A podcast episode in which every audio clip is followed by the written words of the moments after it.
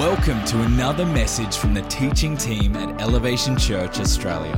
For more information about our church, service times and locations, visit elevationchurch.com.au. Hey, I'm so excited to be here. Thanks so much for giving me this space to speak and to share with you. I do truly believe that there is no better place for you to be than found at church, in the house of God, in God's presence, on a Sunday morning. I'll tell you right now, it's in His presence that burdens break. It's in His presence that freedom is found. It's in His presence where healing is released. It's in His presence where freedom is found, where futures are established. And it's in His presence that hope is given.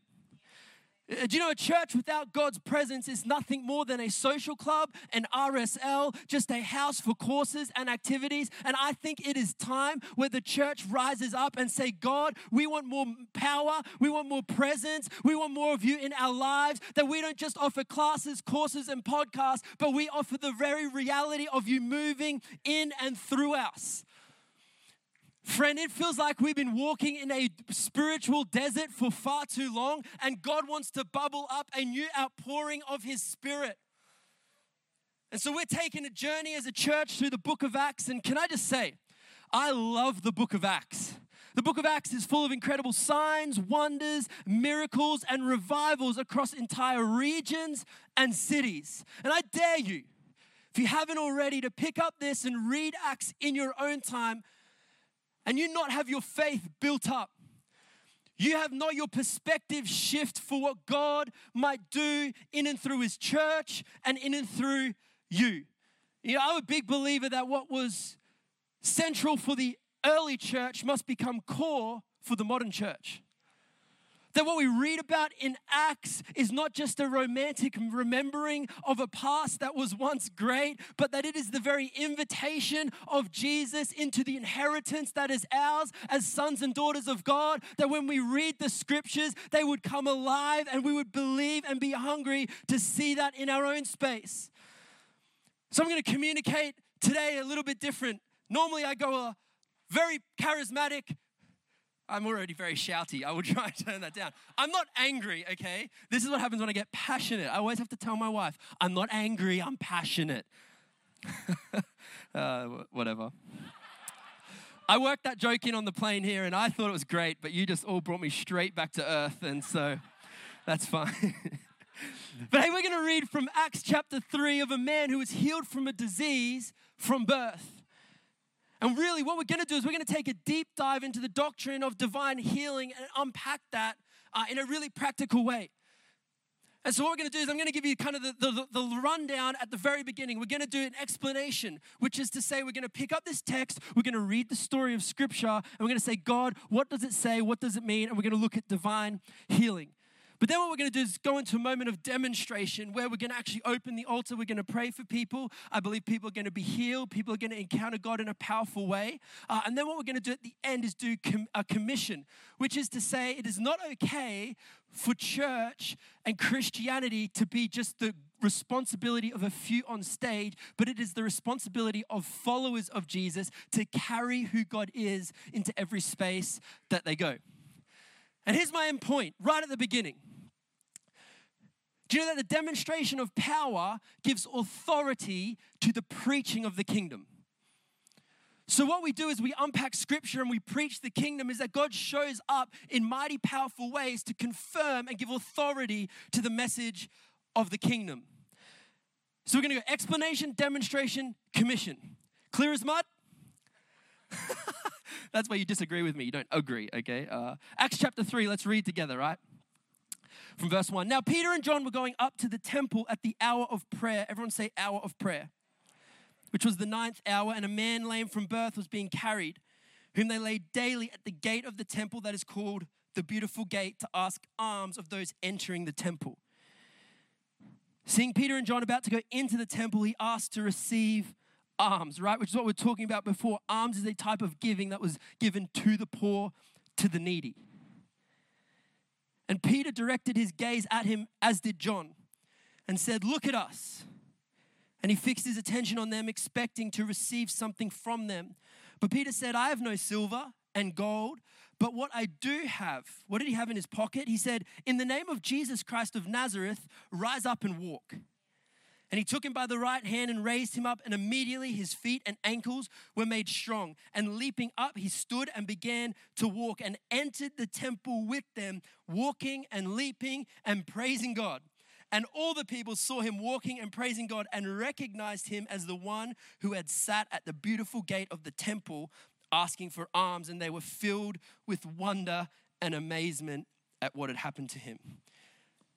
Oh, actually funny, when I preached this at Gold Coast, this older gentleman came up to me and he said, "Do you know what, Isaac?" I said, "Oh no." Oh, here we go. I'm glad I've studied this. I'm ready for a theological war. And he comes up to me and he goes, "You know what's funny about that scripture?" And I said, "Yeah, what?" He goes, "He asked for arms, but God gave him legs." How awesome is that? I'd never heard that before. I just thought that's great. And so I thought I'd just say it. And I can't take credit for that, but let's pray together. Father, we thank you for this morning. Thank you for the joy of the Lord as being our strength, that we can come into this place and we can worship. But God, we are not content to just come in and leave having ticked off the church card. But we want to encounter you in a real and powerful way that would transform us, that we would enter into Monday different than when we entered today. And so God, I pray that you would use me as a servant, as a mouthpiece. Would you humble me to only speak what you would have? Hold my tongue when it needs to be held. Help me to speak into things when it needs to be spoken, God, that I would be a conduit for your truth and your message. Right now, we take authority of every power and principality that would raise itself up against the knowledge of you, Jesus. We thank you that you take it away, that there is a clarity and there is a receptiveness to hear from heaven today. In Jesus' name, everyone said. Well, just go on a journey with me for a moment. I want to share a bit of a grievance I have with shopping centres. Is that okay? Now, I don't know if you experience this here in New South Wales. In Queensland, this is rife. Okay, I hate it when I know hate's a strong word, and I strategically chose it because it's true. I despise it with all of my being when I go into a shopping centre and I go around the corner. I'm just there for bread. One loaf of bread. That's all I'm there for. And in between the Woolworths or the Coles or the Aldi or whatever it is, and me is what I call a sales center. You know those people that are in the middle of the walkway that try to get you to sign up for something, try to get you to buy something, trying to get you to get your email? Maybe they just want to have a chat because they're lonely. I don't know what it is, but they're always there and I can't stand it. It's like, I just want a loaf of bread. I don't want to have to sign up for HelloFresh. I don't want to have to get a paintball at a very good price. I don't even want to play paintball. Does this body look like it gets hit with bullets? No. Side note, I did carpentry for 2 years, and every day, this is a very TMI, but whatever, I went home and I would moisturize my hands because I hated the feeling of that rough skin. God saves us all. Same. So I'm going there, right? And you go to these, and here's the thing, when you see them from a distance, it's kind of like, I don't know if you're not like me, but I kind of look and I'm like, okay, what's my best course of action that I don't have to interact, right, with the people there? You know, I'm working on it. God's really trying to shape their people too, Isaac. And I'm looking at it, but here's the issue. They always put it right in the middle, so it doesn't matter if you go the left, if you go the right, you're always within eye shot and earshot. You know, if there was a shopping center that advertised we are a store-free center, I would travel a distance to go there. Right, but what I've found is that there's generally three types of shoppers when it comes to these kind of kiosks. There's either the empty shopper, the enraged shopper, or the escapist shopper. Right, the empty shopper is so naive, they have brought nothing to the gunfight they're about to walk into, and they can identify you. They go straight after you and they get you in, and you might not even sign up for everything, but let me tell you, you've wasted 15 minutes of your life. Your wife or your partner probably doesn't even want the bread that you came for in the first place. So then you get home and you go, why did you take so long? Not that I've been there, this is just hypothetical, right? Maybe some people... Right? You're the escapist. You're just at the mercy of those people and they get you. Or you're the enraged shopper. Now, the enraged shopper, right, they let them know that they're angry, that they're inhabiting the shopping center that they shop. It's like you will start walking there and you're just grizzly. You let them know that you don't want to talk to them. You let them know that they're an inconvenience. It's when they call out to you, their existence is not even there for you. You ignore them, head down straight through to where you're going. You're in and out as quick as you came. Now, for some of you who are that, man, we really need to pray for you.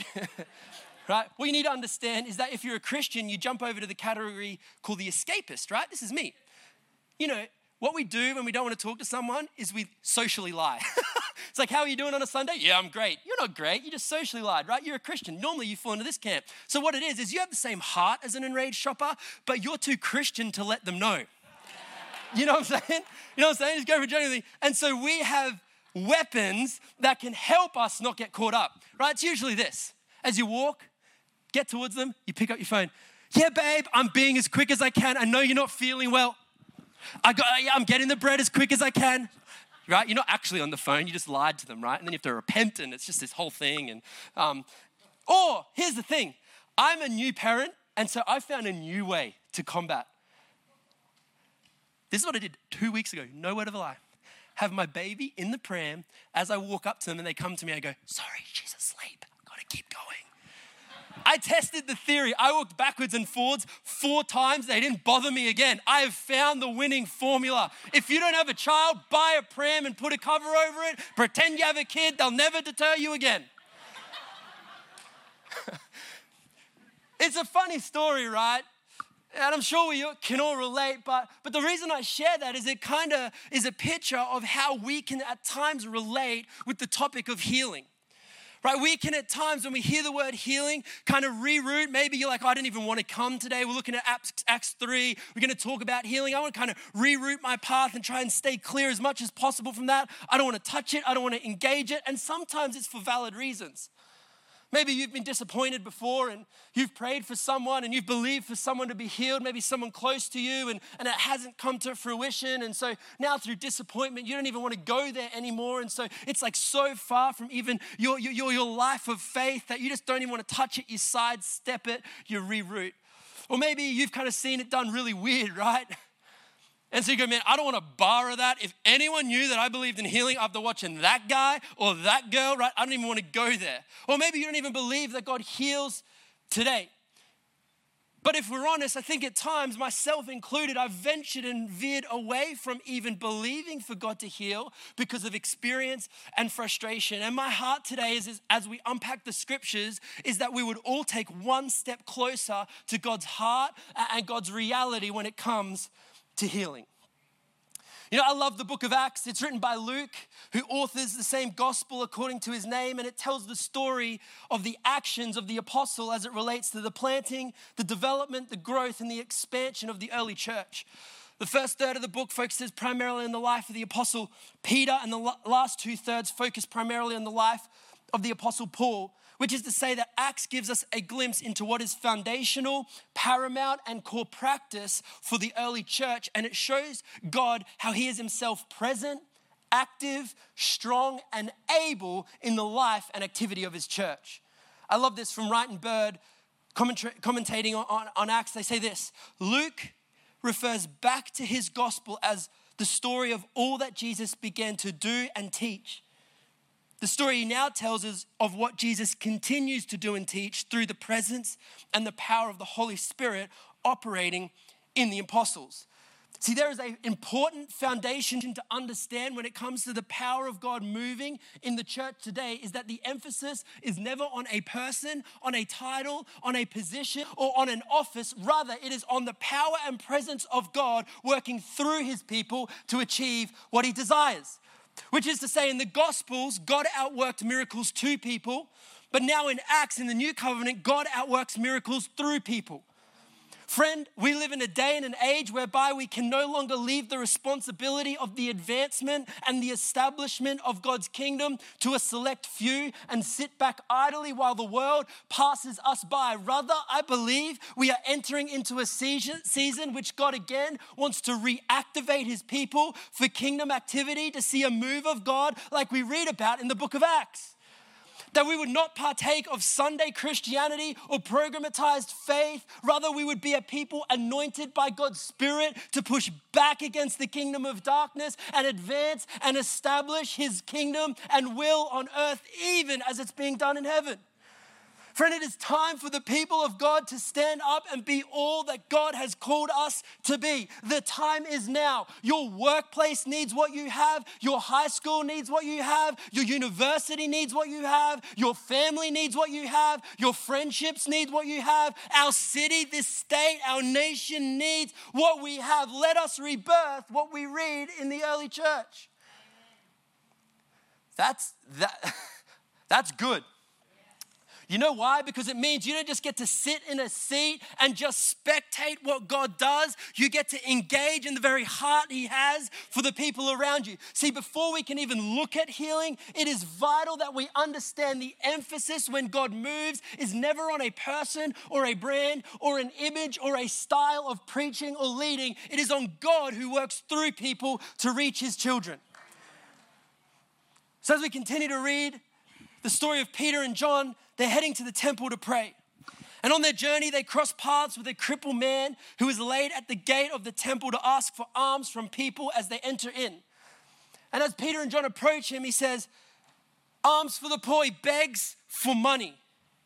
And what we observe from this text is that Peter and John were heading to the temple at the hour of prayer, which is 3 p.m. in the afternoon. Now, there is something intentional and powerful in the mentioning of this in the book of Acts. So amongst the Jews of the day, there were 3 hours of prayer. There was 9 a.m., there was 12 p.m., and there was 3 p.m. in the afternoon.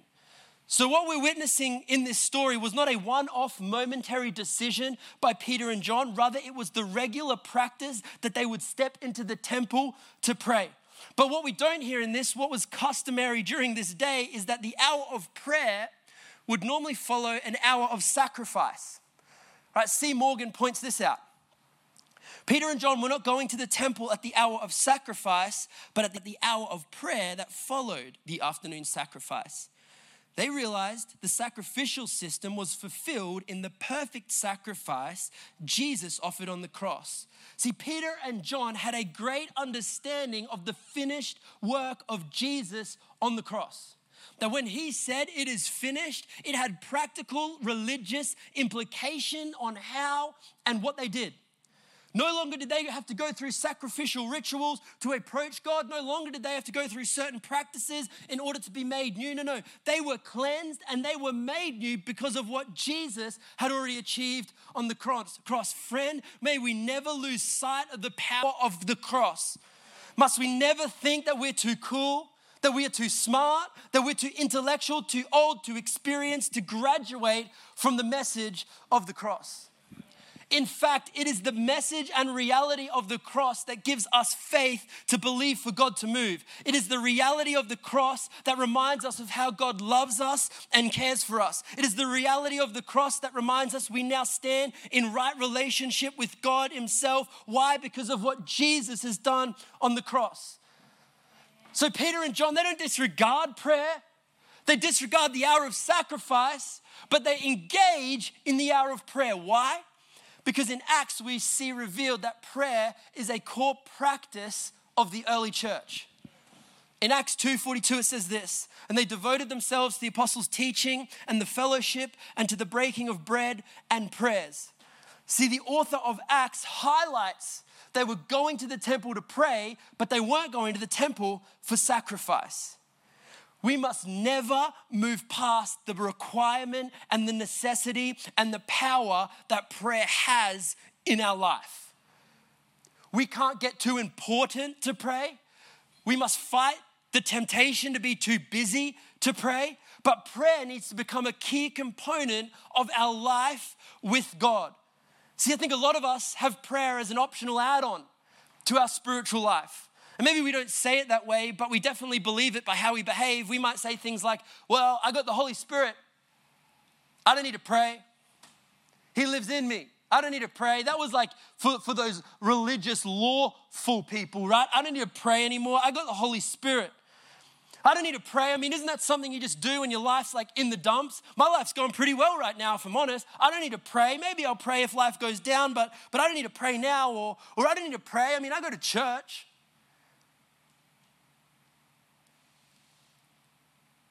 We slip into this concept that Christianity is just about an hour and a half on a Sunday. Or we say things like, "I don't need to pray. I mean, our church has prayer cards. I'll just get people to pray for me. Some of the chuckles is because maybe you're sitting around those people and thinking, I know who that is. Everyone right now goes, oh my goodness, I'm praying tomorrow. Right, but we live like prayer is just an add-on to our life. But friend, let me tell you, prayer is the place of intimacy with God. Prayer is a place of release. Prayer is a place of encounter. Prayer is a place of connection to God. In fact, when the Spirit came upon the early church, they did not neglect prayer. They needed it. So what happens is that they're on their way to pray and they're met with a beggar who is crippled in need of a miracle.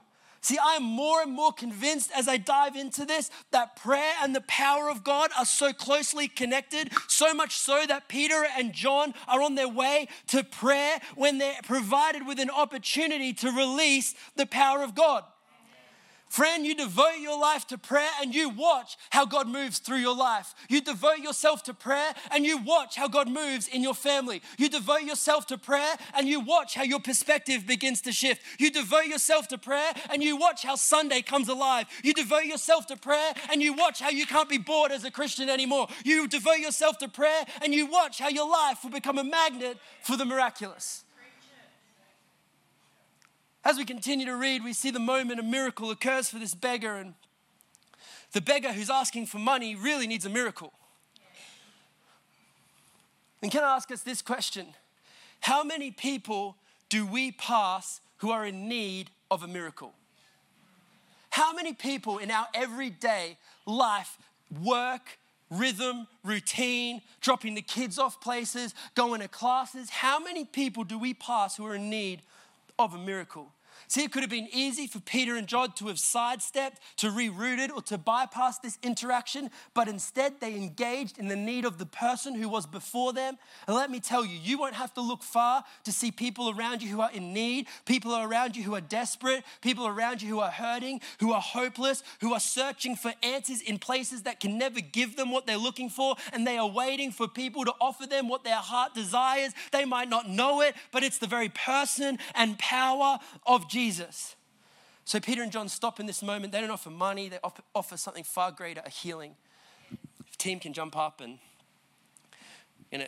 somehow bring this to a close. And we're going to camp here because something significant and something profound occurs. See, Peter and John, they did not even hesitate when it came to offering this man healing. Like, I don't know about you, right? But I read this and I go, man, if that was me, I don't know if I'd be as bold as them. Like maybe when I'm in this space and the keys are playing and you're already there with me and we're excited, I'd go after it. But man, not in my everyday, man. I don't know if I'd have that kind of level of boldness.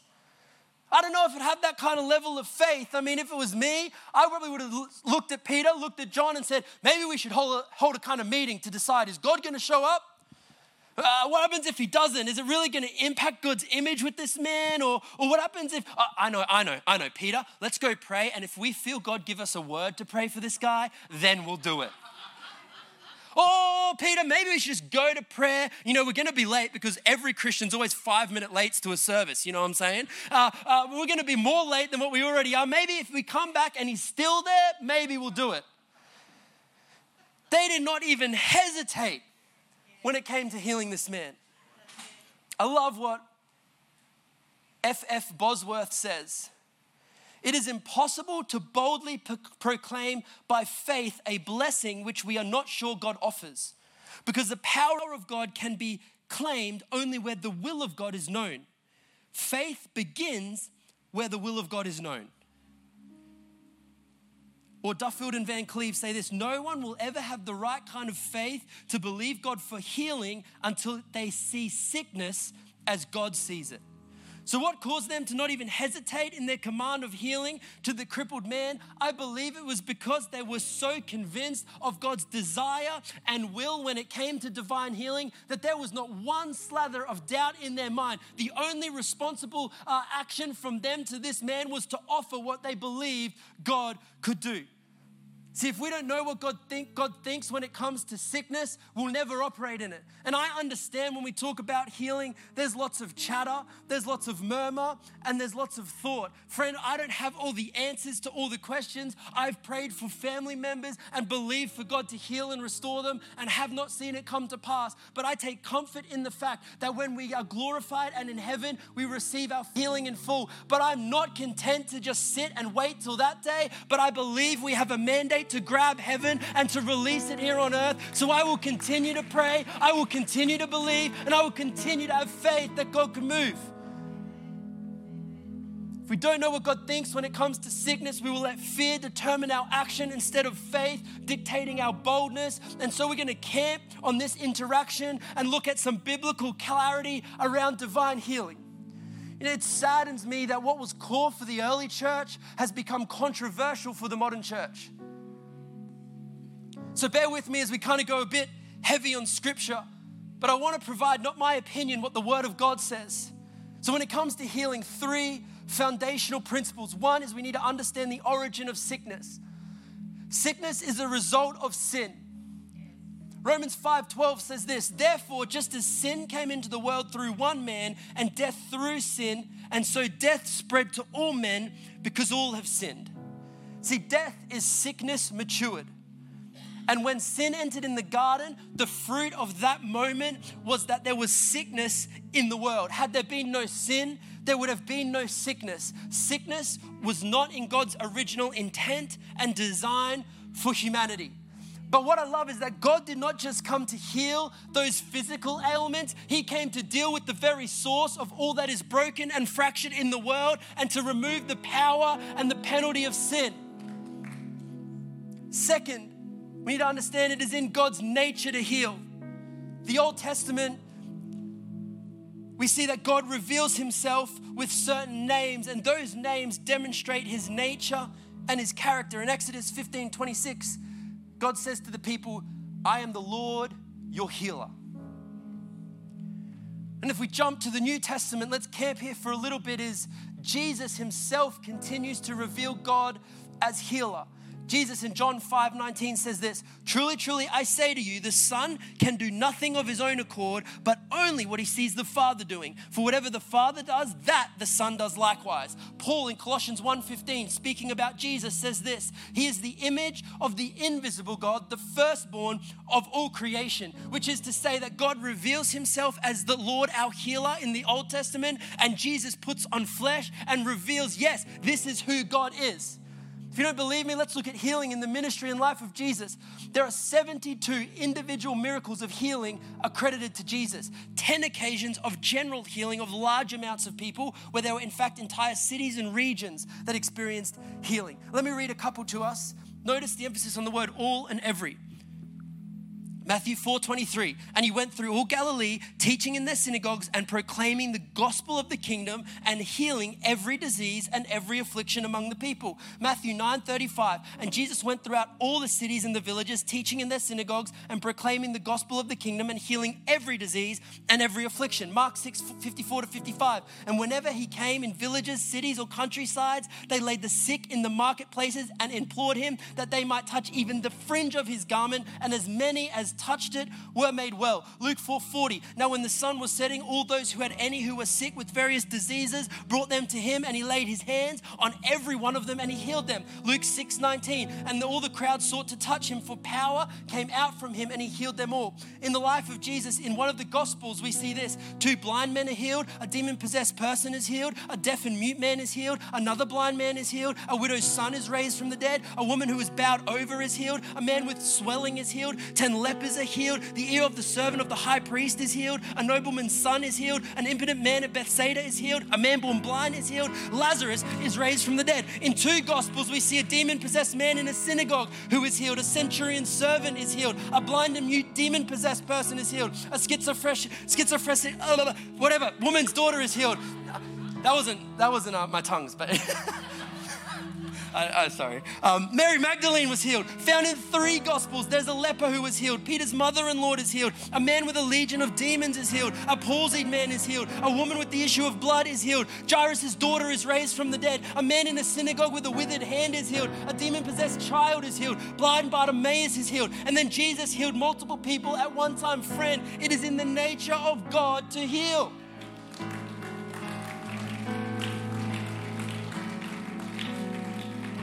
Whew, 30 seconds, are you ready? Number 3, healing was paid for at the cross.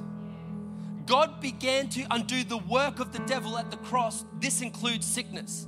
So much so that even David in the Psalms would say this, "Bless the Lord, O my soul, and forget not all his benefits, who forgives all my iniquity and who heals all my diseases." Isaiah 53, prophesying about Jesus who was to come, the Messiah, said he was wounded for our transgressions, he was bruised for our iniquities, the chastisement of our peace was upon him, and by his stripes we are healed. In Matthew 8, it says this, "They brought many to him who were demon-possessed, and he cast out the spirits with a word, and he healed all who were sick, that it might be fulfilled." Quoting Isaiah 53, what we just said, that the prophet said he himself took our infirmities and bore our sickness. 1 Peter, reflecting back on the life of Jesus, says this, "He himself bore our sins in his body on the tree, that we, having died to sins, might live for righteousness, by whose stripes you were healed."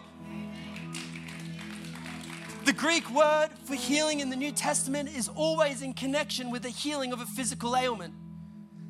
So there's 3 core principles when it comes to healing. We need to understand sickness is a result of sin, and it is in God's nature to heal, and that healing was paid for at the cross.